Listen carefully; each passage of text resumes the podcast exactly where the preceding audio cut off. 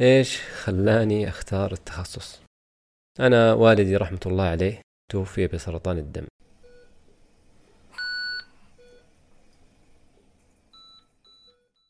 تأتيكم هذه الحلقة برعاية بزنس هب. صفتان يحبهما الله ورسوله، الحلم والأنا. إلى كل من امتهن التمريض، أنتم من يجسد معنى الأنا. أنا أنوار، أقدم بودكاست أنا لإثراء المحتوى العربي التمريضي.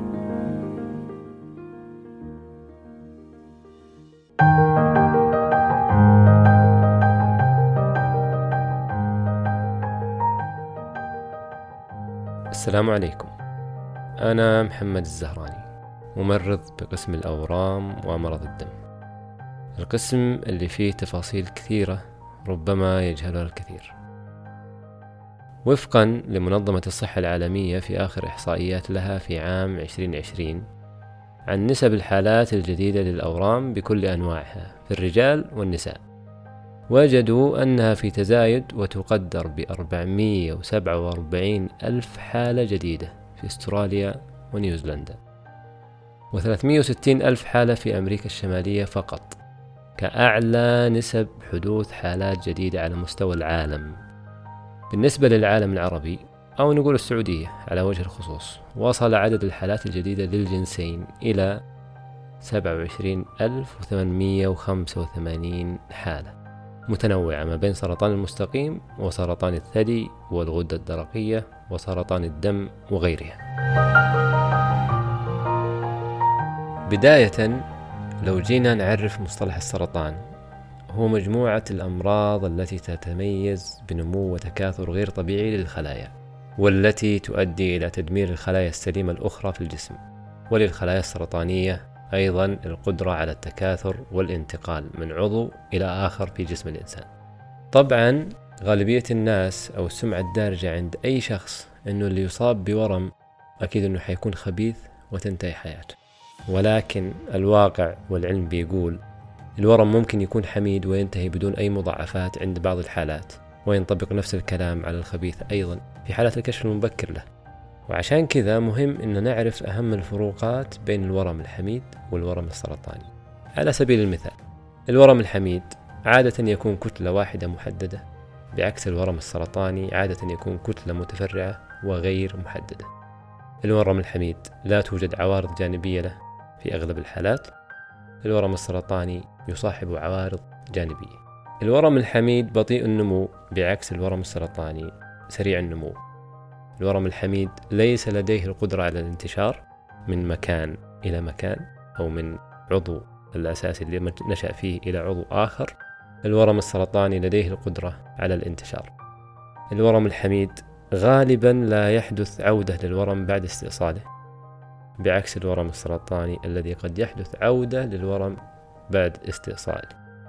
الورم الحميد غالبا لا يسبب الوفاة، بعكس الورم السرطاني الذي يسبب الوفاة.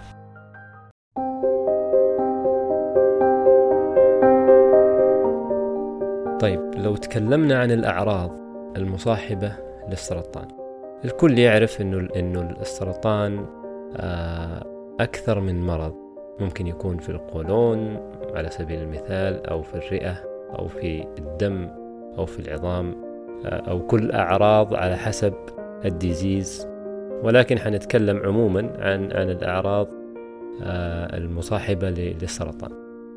أولا، الإحساس بالتعب الشديد، فقدان الوزن دون سبب واضح، الحمى والتعرق في الليل، تغيرات في الجلد كالإحمرار، الانتفاخ، تغير اللون للداكن، تغيرات في عادات التبرز كالإمساك والإسهال، السعال المستمر أحيانا، آلام مستمرة في مفاصل وعضلات الجسم.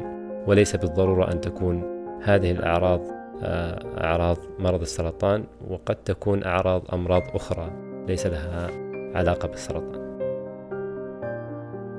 بالنسبة للريسك فاكتور أو عوامل الخطورة، فهي كثير ولكن سنذكر أهمها الآن.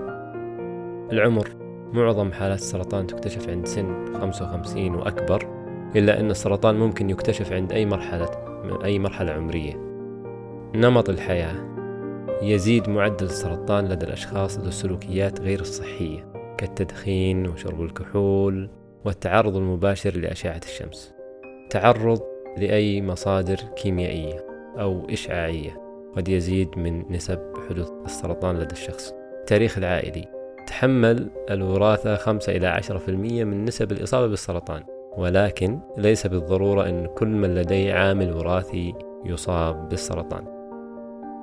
السرطان مرض زي أي مرض، ولكن للأسف لا توجد طريقة محددة للوقاية من السرطان، لكن هناك عوامل تقلل من خطورة حدوث المرض، منها الامتناع عن التدخين، فهناك علاقة قوية بين السرطان والتدخين خصوصا سرطان الرئة. تجنب التعرض المباشر لأشعة الشمس خصوصا الأشعة فوق البنفسجية الضارة، وذلك بالجلوس في الظل مثلا، أو ارتداء الملابس الواقية، أو استخدام كريم واقي من أشعة الشمس. التغذية السليمة: ممارسة الرياضة بانتظام، التطعيمات.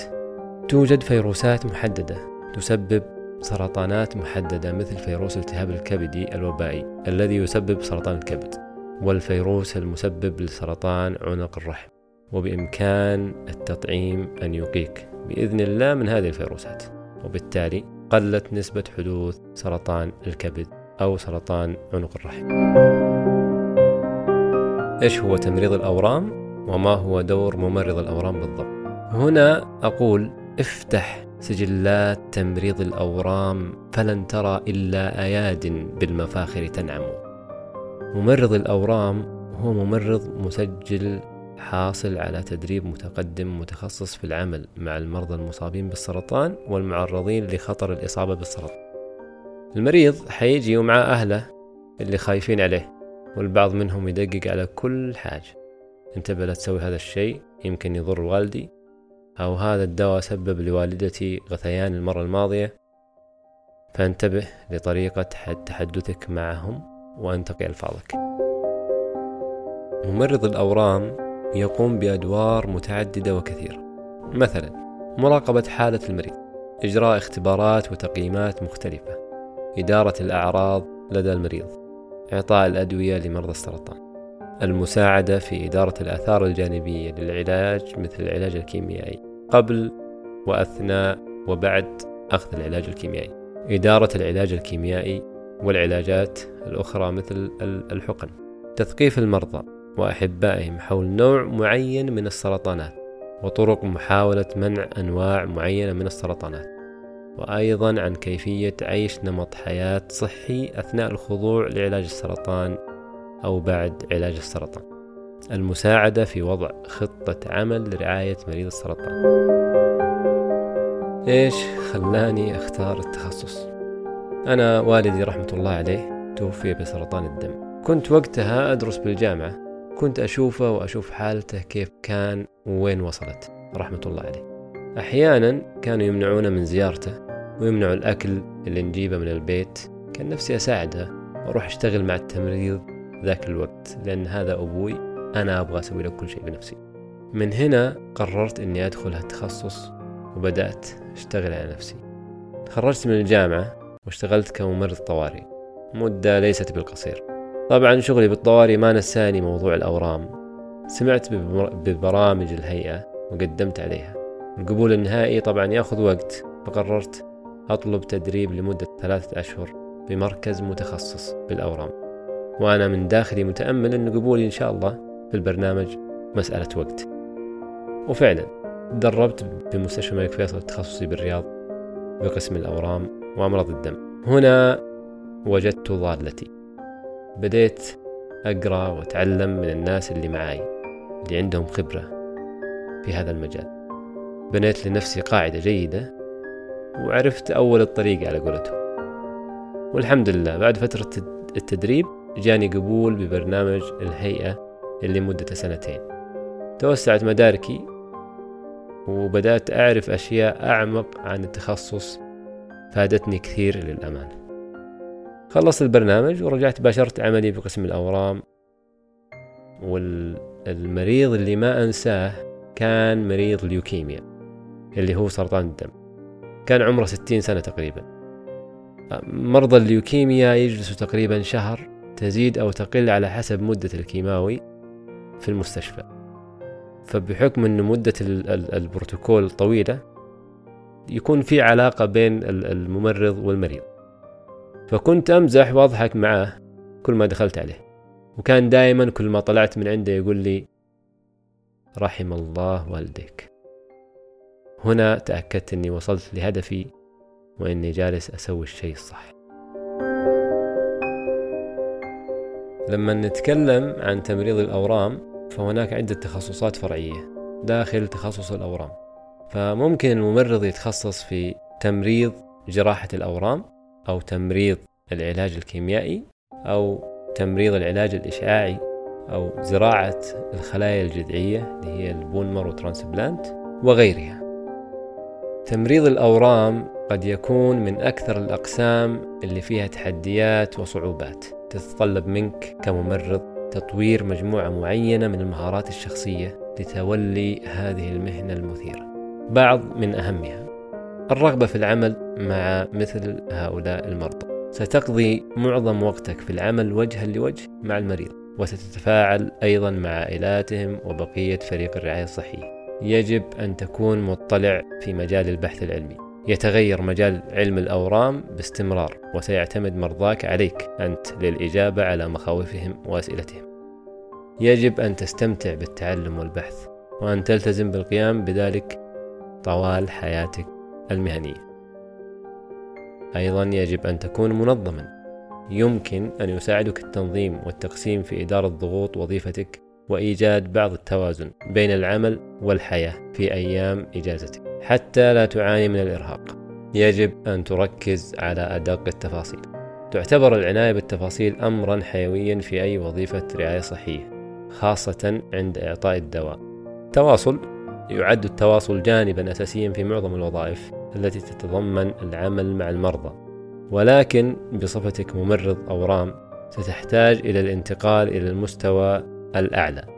ستحتاج إلى إيجاد طرق للتواصل مع المرضى عاطفيا والبحث عن العلامات غير اللفظية لمعرفة ما لا يخبرك به شخص عن حالتهم العقلية أو الجسدية. تعاون. بصفتك ممرضا في علم الأورام فأنت جزء من فريق يضم مرضاك وعائلاتهم وأطباء ومعالجين وجراحين ومساعدين في التمريض وعدد لا يحصى من العاملين في مجال الرعاية الصحية.